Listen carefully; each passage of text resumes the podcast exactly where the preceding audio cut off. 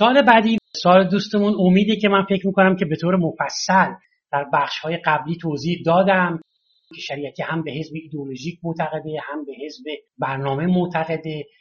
حزب ایدولوژیک که برای طرفداران شریعتی می‌دونه مسلمونا مذهبی ها که تو این حزب هستن به ویژه طرفداران شریعتی که می‌خوان پروژه پروتستانتیسم رو ادامه بدن یا در اون مردم ببرن و در آینده هم خود اندیشه رو رشد بدن بر اساس زمان آپدیتش بکنن به روزش بکنن و پیش اون رسالت یک حزب ایدولوژیک هست و باید باشه این حزب ایدولوژیک همیشه هست دائمی هست حزبی که همیشه هست دائمی هست و پایدار خواهد موند این حزب قطعا.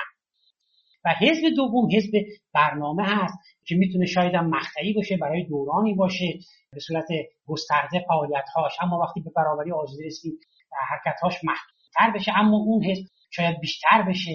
حزب ایدئولوژیک شاید فعالیتاش بیشتر بشه ما درگیری اجتماعی کم بشه واقعا جامعه جامعه انسانی بشه بحثای کبیری بحثای انسانی عرفانی ما بیشتر باشه و مسائل هنری مطرح میشه. خب طبیعتا اون موقع اون حزب ایدئولوژیک ما فعالتر خواهد بنابراین دو تا حزب داریم. یکی حزب ایدئولوژیک که الان باید کم فعالتر باشه و فکر برنامه که باید فعالتر باشه و بعدا برعکس خواهد شد.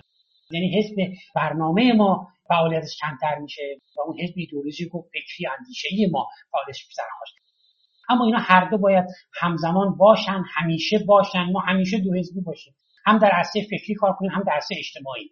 با در عرصه فکری با حزب ایدئولوژی در عرصه اجتماعی با حزب برنامه.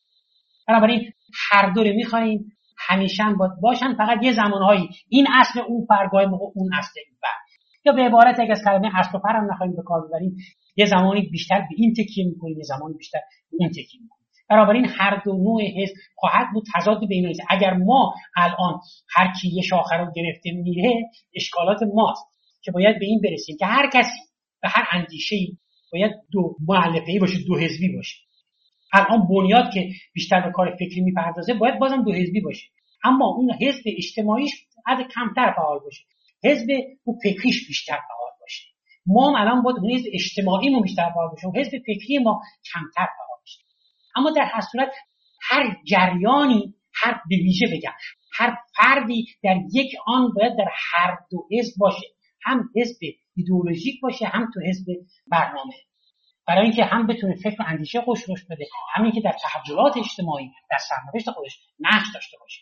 اساسا کسی که در سرنوشت جامعه باش نقش داشته باشه چجوری می‌تونه سرنوشت خودش رو بسازه وقتی دیگران برات همه چیز قوانین رو می‌نویسن شما چطور می‌تونی از صحبت از رشد و تعالی و خداگونه شدن و رسیدن به نیوانا بکنی؟ اصلا این بحث مطرح نیست.